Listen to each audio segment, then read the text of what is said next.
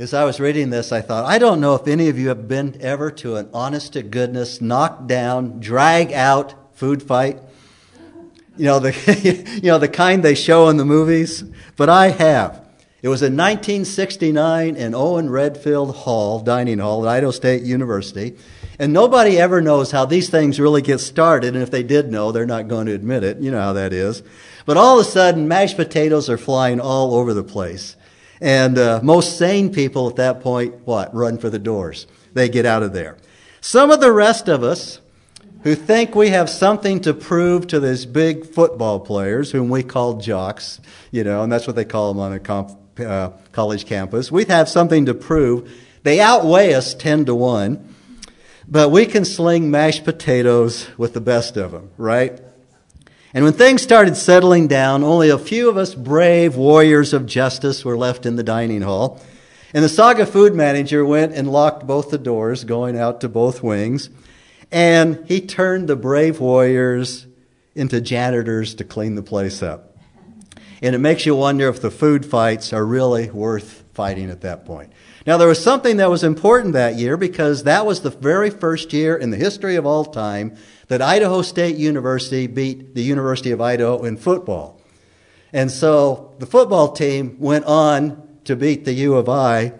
The rest of us just went on. you know it goes. So as I was studying God's work, the words this last week, I discovered something that I really hadn't seen before or paid much attention to. In the New Testament, the subject of food fights fills page after page, verse after verse. The fight over food. You don't need to turn to it at this point, but it's the subject of Galatians chapter 2, verses 11 through 21. When the apostle Paul was pitted against the apostle Peter and against all of all people Barnabas as well. Paul says that he opposed Peter to his face. Who over who was going to eat with whom?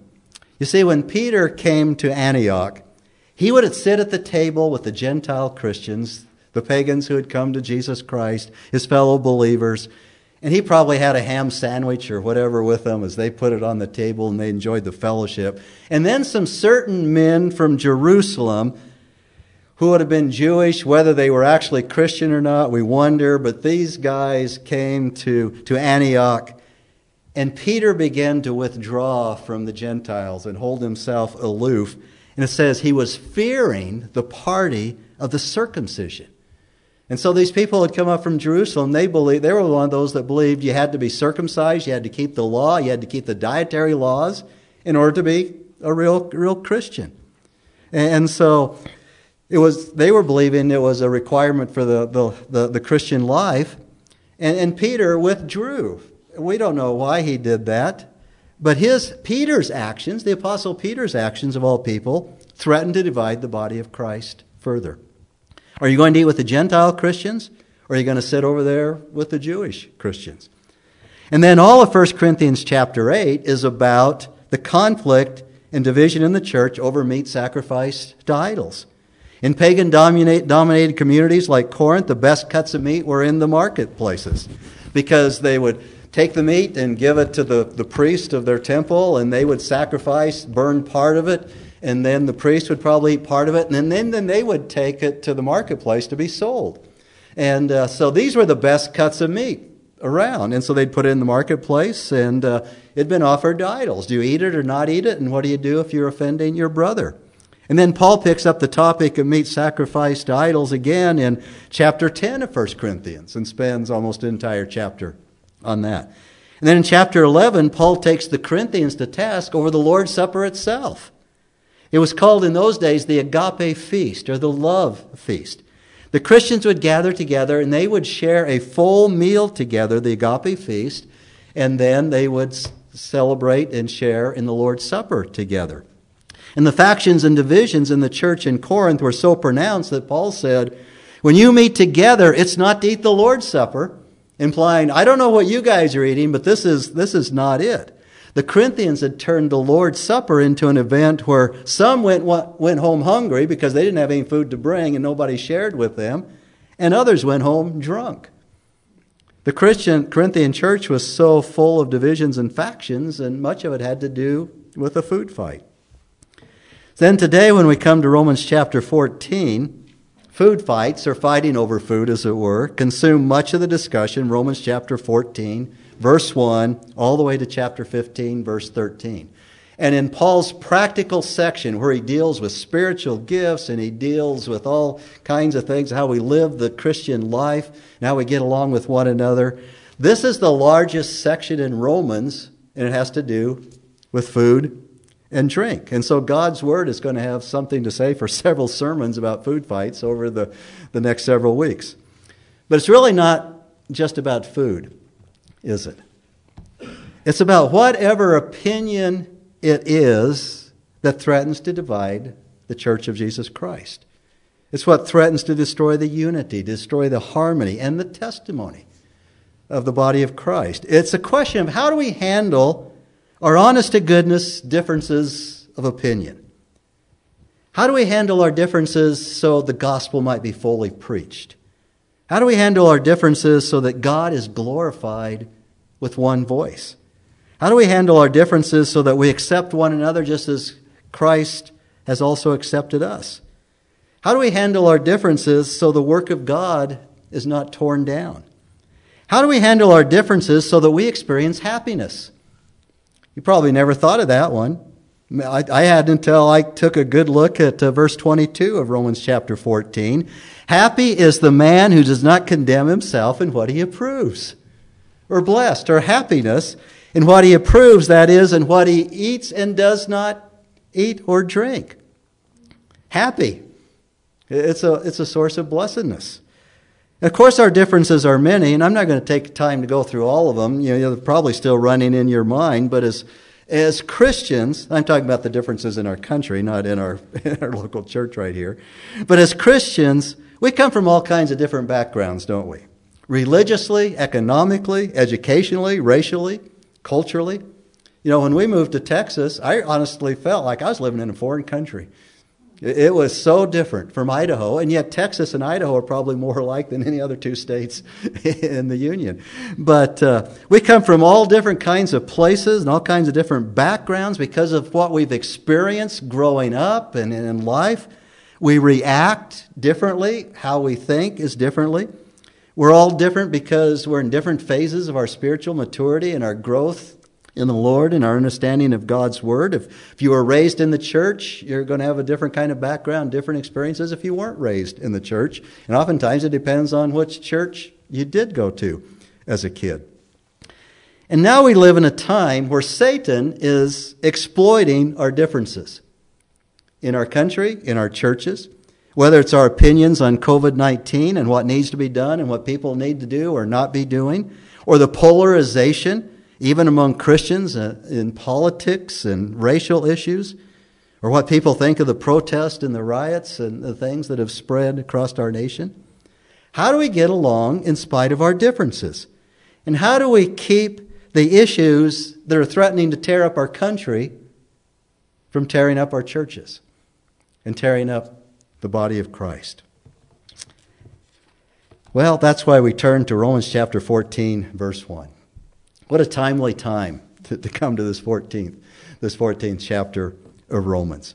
Paul writes in the first verse of Romans chapter 14 Now accept the one who is weak in faith, weak in faith, but not for the purpose of passing judgment on his opinions. So, so what does it mean to be weak in faith? And notice, first of all, here, and we're going to take this very simply and very systematically for a while here. Notice, first of all, that those who are weak in faith that person does not eat meat or drink wine. We see that in, in verse 2. One person has faith that he may eat all things, but he who is weak eats vegetables only. So here, the, the, the issue is meat. But if you look at verse 21 of this 14th chapter, then we see that wine is added to the list.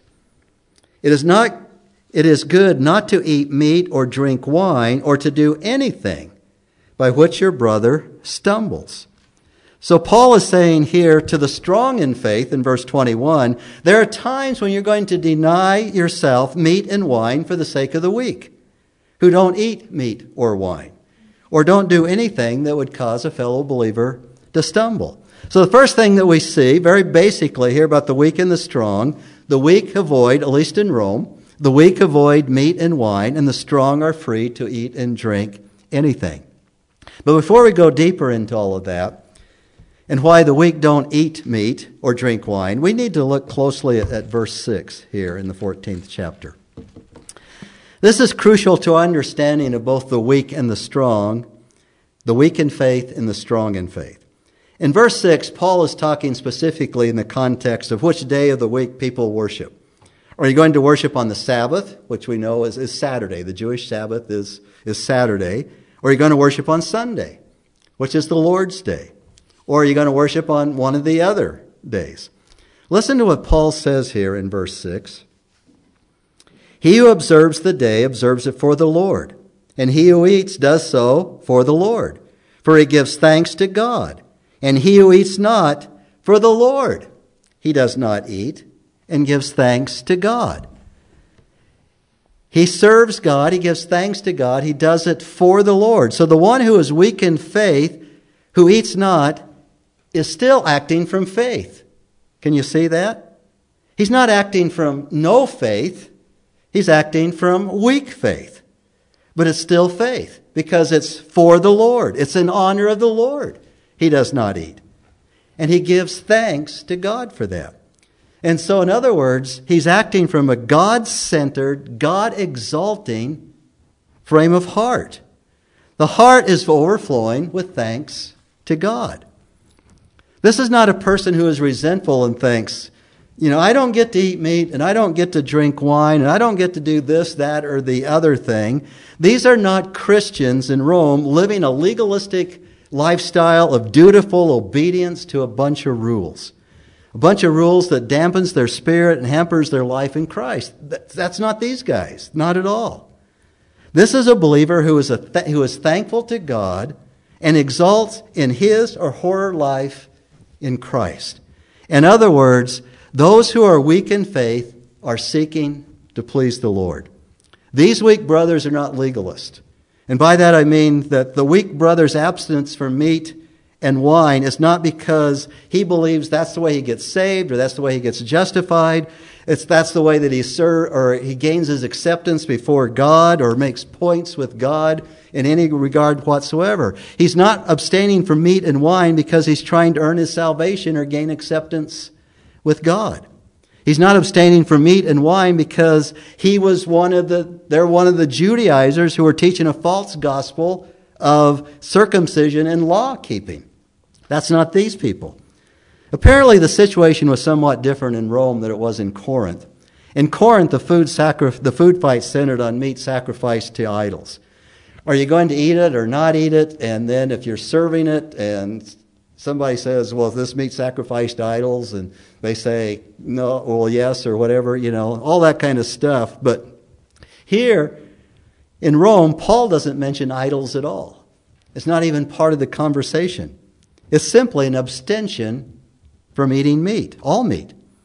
Now, why would someone in Rome, why would a Christian in Rome abstain from eating meat at all? It probably included meat sacrificed to idols, but it was more than that. More than likely, the weak believer in Rome who did not eat meat had been accustomed to a kosher diet before coming to Christ. They were raised in Judaism and all the dietary laws and, and everything concerning laws of days and day, uh, the diet laws. And so they would not have gone to the public meat market to begin with. And, and they just grew up with what, you know, just when they became Christians, they just kept eating what they ate. You know, and they didn't know any different. They would, they would have gotten all their meat from the kosher Jewish markets. And you might remember, we've talked about this before, there was a time where uh, Claudius, the emperor, kicked all the Jews out of Rome. Remember, we've talked about that? Because of an, a supposed insurrectionist by the name of Chrestus, we know as, as Christ. And, and so Claudius figured that all the insurrection going on was the, the, Christians' fault or was the Jews' fault because some of them were following this guy by the name of Chrestus.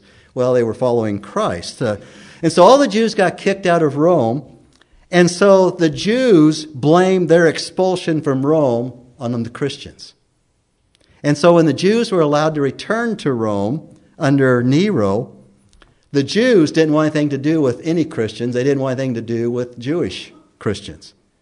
And so the Jewish Christians were ostracized from the Jewish community, including from the kosher Jewish markets. So they couldn't go and buy the kosher meat like they, they, they used to. And they're not going to go to the pagan marketplace and, and buy meat. And so the only place the Christian Jews could actually go and buy meat was the pagan market. And they're not going to go there. It was just too much of a stretch for the faith of a believer who had eaten kosher food and been happy with it all their lives.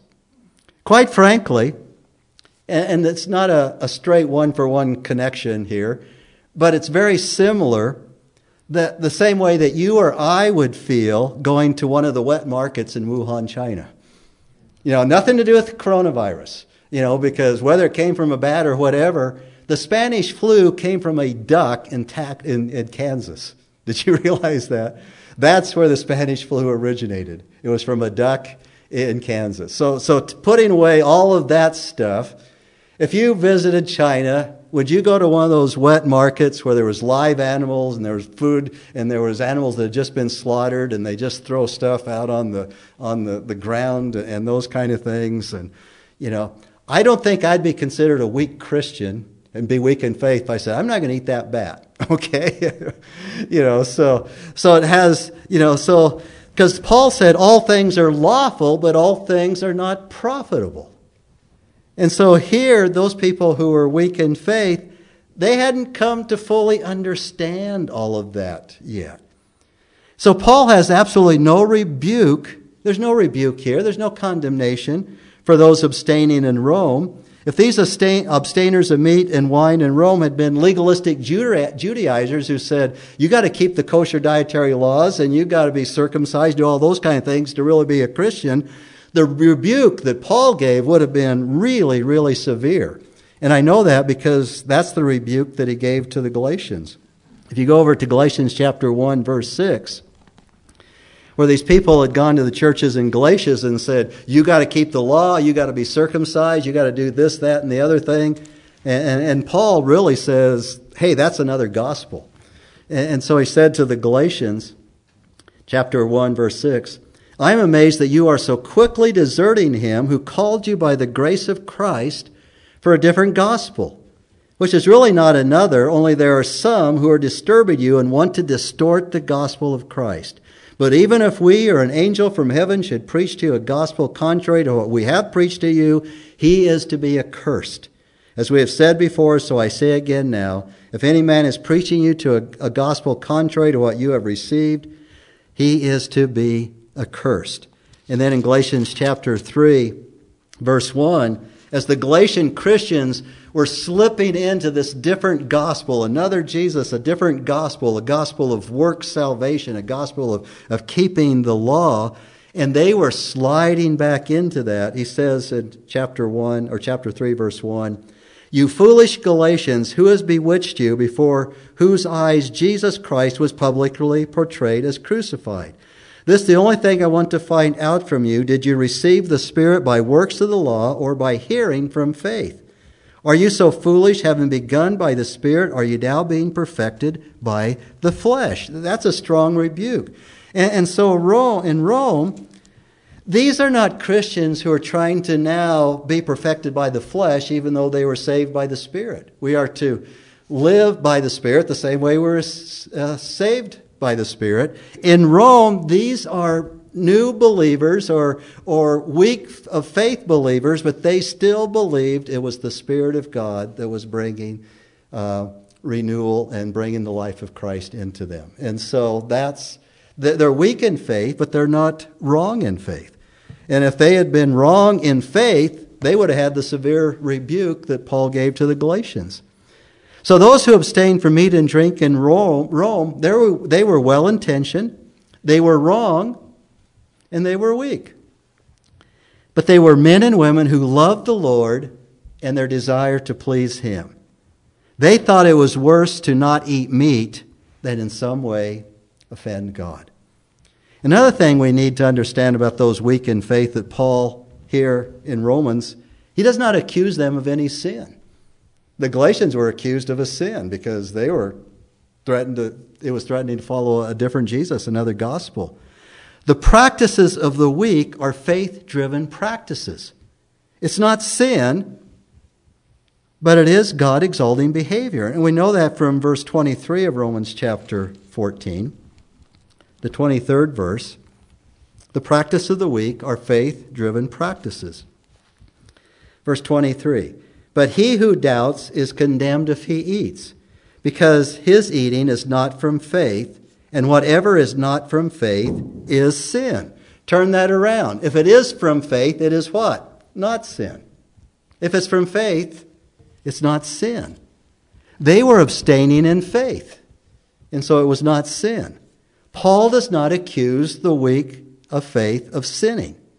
They are acting from faith. It is weak faith, but faith that is God centered and God exalting, from a God exalting heart. So with that understanding, let's see what Rome or what Paul is saying in verse 1 of Romans chapter 14 about accepting one another, accepting one another in the church. In spite of our, our differences of opinions and, and all the things that uh, could threaten to divide us like this, what does Paul have to say about it? Verse 1 of Romans chapter 14. He says, Now accept the one who is weak in faith, but not for the purpose of passing judgment on his opinions. Okay, we'll come back to that in a minute. We'll look at verse 3. The one who eats is not to regard with contempt the one who does not eat, and the one who does not eat is not to judge the one who eats for God has accepted him. First of all, he says, You accept the one, now God has accepted him. Look over at verse 7 of the 15th chapter. 15th chapter of Romans, verse 7. Therefore, accept one another, just as Christ also accepted us to the glory of God. So he says, Accept the one who is weak in faith. God has accepted him.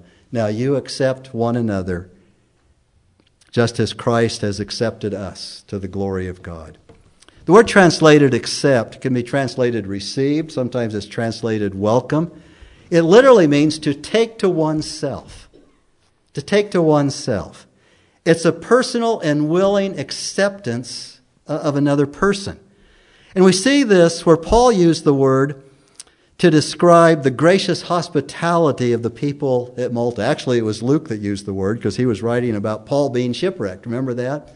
Paul in 276 of his shipmates were shipwrecked on the island of Malta.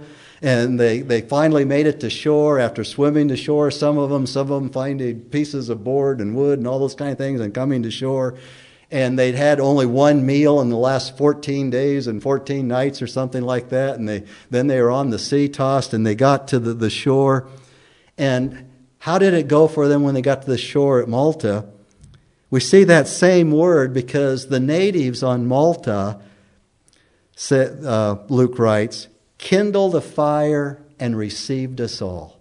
Kindled a fire and accepted us all. That's the same word that's used here for acceptance. You know, they, they took them in, they warmed them, they welcomed them, they fed them, they made sure that they were okay. They graciously accepted us all and took them, took us to themselves. In fact, that's the same way that God accepts us. We come as shipwrecks, don't we? And God graciously and mercifully takes us to Himself. And the great foundation of our forbearance of one another is that God has accepted us in Jesus Christ. Both the weak and the strong in faith in Christ, Christ died for them, they are accepted by God. And so he says, we should accept them as well, even with all our differences.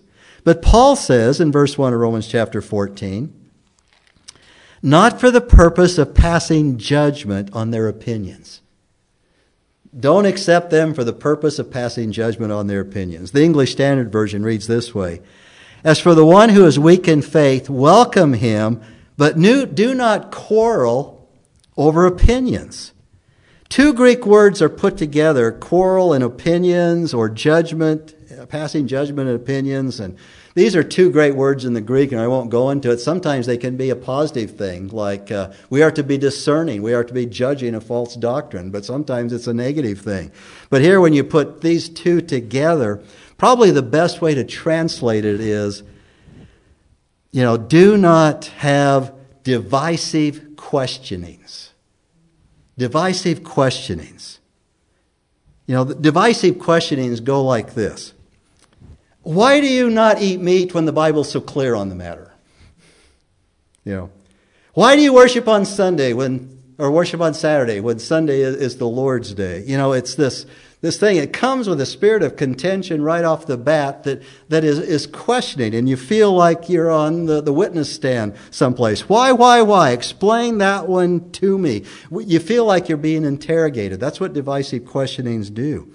And it's been my experience the most difficult and divisive people are great at asking questions that have no good answers. You ever heard that? Are you naive or just plain stupid? which you know which which which one is? It's got to be one or the other. You know, just answer me that one, would you? Are are you you know believing false doctrine, or are you so ill informed? You know, it, it comes out that way. You know, and there's people who who think they have to you know just straighten people out, whether they're weak in faith or strong in faith. You know, we got to get people straightened out. And what Paul is saying, don't build your relationships on divisive questions over non essentials. Whether one eats meat or not, or drinks wine or not, or worships on Sunday or worships on Saturday. And those are the ones that are mentioned here. As believers, we all have differences. And it's one thing if those differences have to do with the essential doctrines of salvation and justification and sanctification, who Jesus is, who God is, what Christ did for us on the cross. We are to be discerning in those matters. And we are to contend for the faith that was once for all delivered to the saints. And it's also another matter when it comes to sin.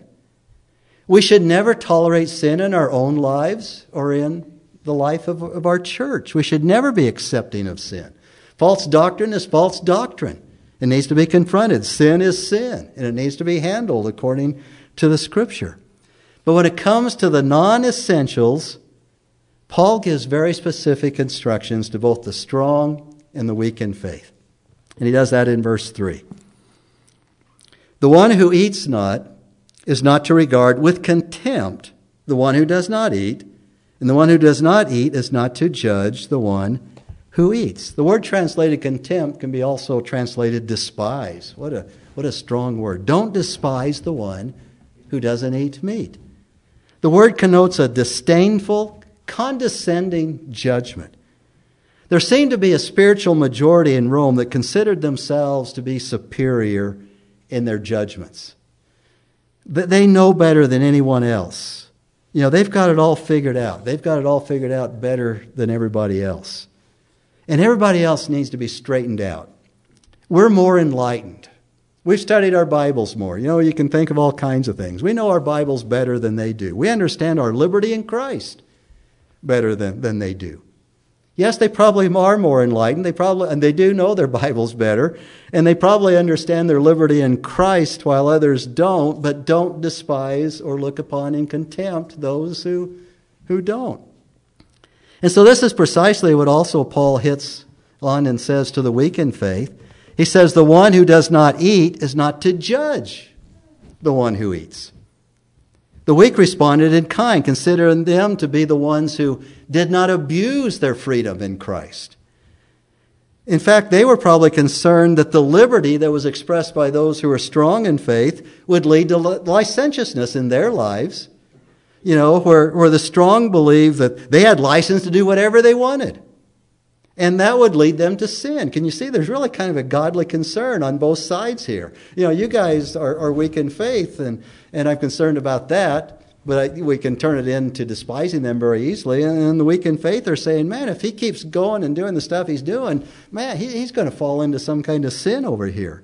The strong in faith were concerned that the weak in faith were Judaizing legalists that were a threat to their own freedom in Christ And so typically the strong will be tempted to despise the weak, look down upon them with a patronizing air. You know, it's interesting that, that Paul doesn't, you know, I don't know anybody who was stronger in faith than Paul, you know, just from what he, what he wrote. But he doesn't do any of that in this chapter, you know, look down on people or criticize them or anything. But he approaches and accepts both the strong and the weak, but he does it with a gracious admonition. And typically, the weak will be tempted to judge the strong. Because to the weak who are careful to abstain from things, the strong seem to be spiritually careless. So the weak are tempted to point out the careless behavior that may well be leading to a fall, to a, a, spiritual destruction in the strong. In other words, you know, they're not legalists who are saying, you know, you can't do that or do this or the other thing because, you know, uh, you got, that's the way you be right with Christ. But I think there's really a godly concern on both sides here, where the weak are saying, if you are spiritually careless like that, you're going to drift away and do something. And I think the weak would say, you could be lost. Now, the strong in faith know what? They can never be lost. The weak in faith, they, they haven't come to that yet. They don't know that. And so they're not only worried about their own salvation, they're worried about yours. Is that right? it's good for them to worry, right? They're, they're wrong in the general premise, but I think it's really out of a godly concern for their own salvation and for the salvation of others. How can you live that way and do that because, you know, well, I'm weak? They're not going to put it that way. So Paul says negatively, don't despise each other and don't judge each other.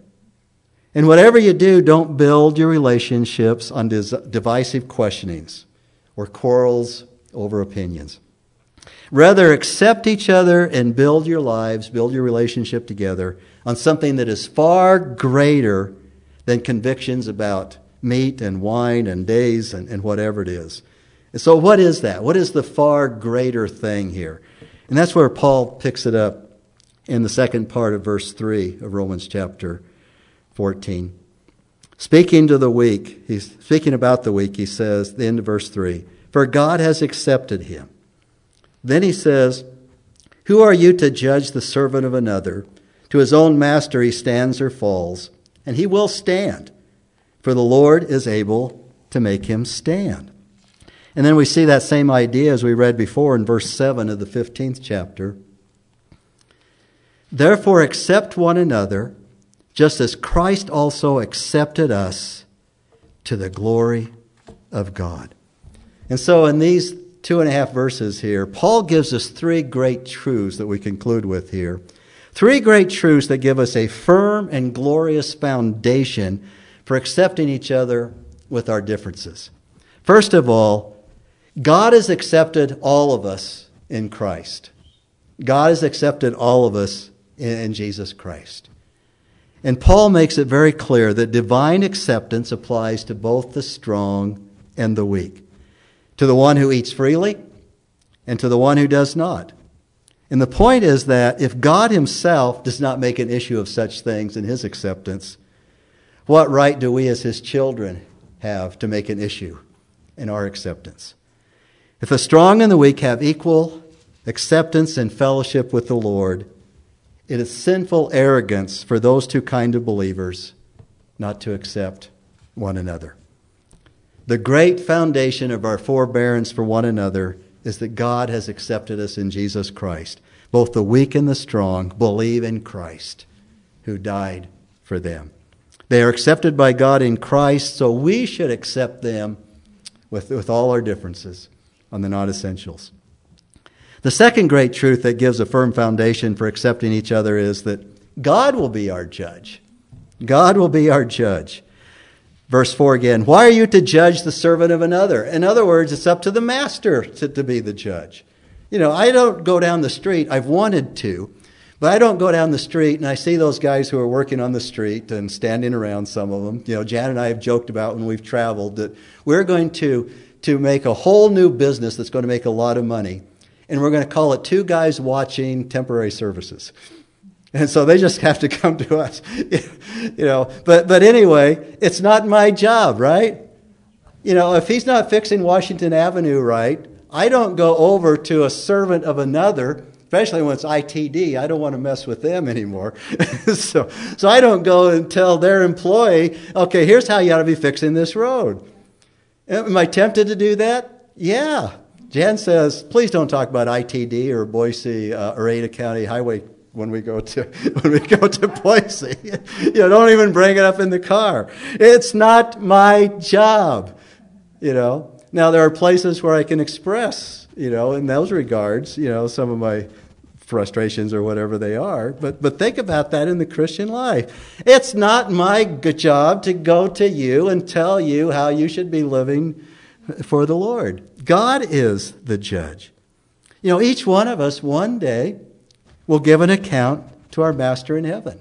Not for our salvation, but we will stand before Him for an account of the deeds we did for rewards. You know, does what you what do it, does that deserve a reward or not? And that that's going to be a glorious time. You know, and so we don't have to worry about our salvation. We don't have to worry about salvation of others other than to pray for them, you know, but uh, you know, and, and, to witness to them. But believers in Jesus Christ, it's not our job to straighten them out. Each one of us has a master, Jesus Christ. You know, I, I like to tell tell that to couples who want to get married and premarital counseling. You know, like I ask them, who's going to be the boss in your house? You know, that always raises a big discussion. you know, because they don't know what to say. You know, does the pastor want this answer or that answer or the other? And I finally, you know, bail them out, as it were, in the discussion by saying, you know, the husband is the head of the home, but that's not the same as the boss. Because the only boss is boss Jesus. That's what the name Lord means. He is Lord, He is Master, He is boss. That's the only master of your home. And our job is to submit to His his lordship. Each one of us has a master, and that's Jesus Christ. We don't need to lift ourselves up as a judge of somebody else. Leave it to God. Talk about the freedom there. You know, I, I don't have to straighten you out. I will preach, I will teach, I will love you, and those kind of things, but it's really up to the Holy Spirit to take His word and, and those kind of things. Leave it to God. A believer's personal assessment of another believer does not in the least affect their standing before God. Whatever I think of you and what you're doing, that doesn't affect your standing before God. So the first foundation of our accepting one another is that God has accepted us. And the second is that God will be our judge. That's not our job. And the third is God will make us stand in the last day. He will make us stand. Uh, verse 4 again at the end. To his own master he stands or falls, and he will stand for the Lord is able to make him stand. Here, Paul goes beyond the statement that believers have a judge in heaven. He now says, Every believer will be upheld in the judgment. Every, every believer will stand erect and, ascend, and accepted in the last day. The weakest believer you know will stand glorious and vindicated and loved and forgiven dressed in the righteousness of Christ, and accepted in the last day. In other words, I didn't save with the person with whom I differ. God did. I'm not the one who will keep him and perfect him for the day of Jesus Christ. God is. I'm not the man's Lord and judge. God is. And I claim the freedom to let God be God. Right? That is my freedom, and that's the freedom of all of us. Let God be God. And trust Him that He is, will deal with our brother and sister on all these non essential matters that we face. Only if God thinks He needs correcting. He'll deal with them in His way. My job is to love my brother and sister in Christ. My job is to do no harm. Have you ever seen, we saw that in, I think it was verse 10 of Romans chapter 3. Love does no harm to a neighbor. Therefore, love is fulfillment of the law. I need to accept him or her in Christ and trust God to work in their lives.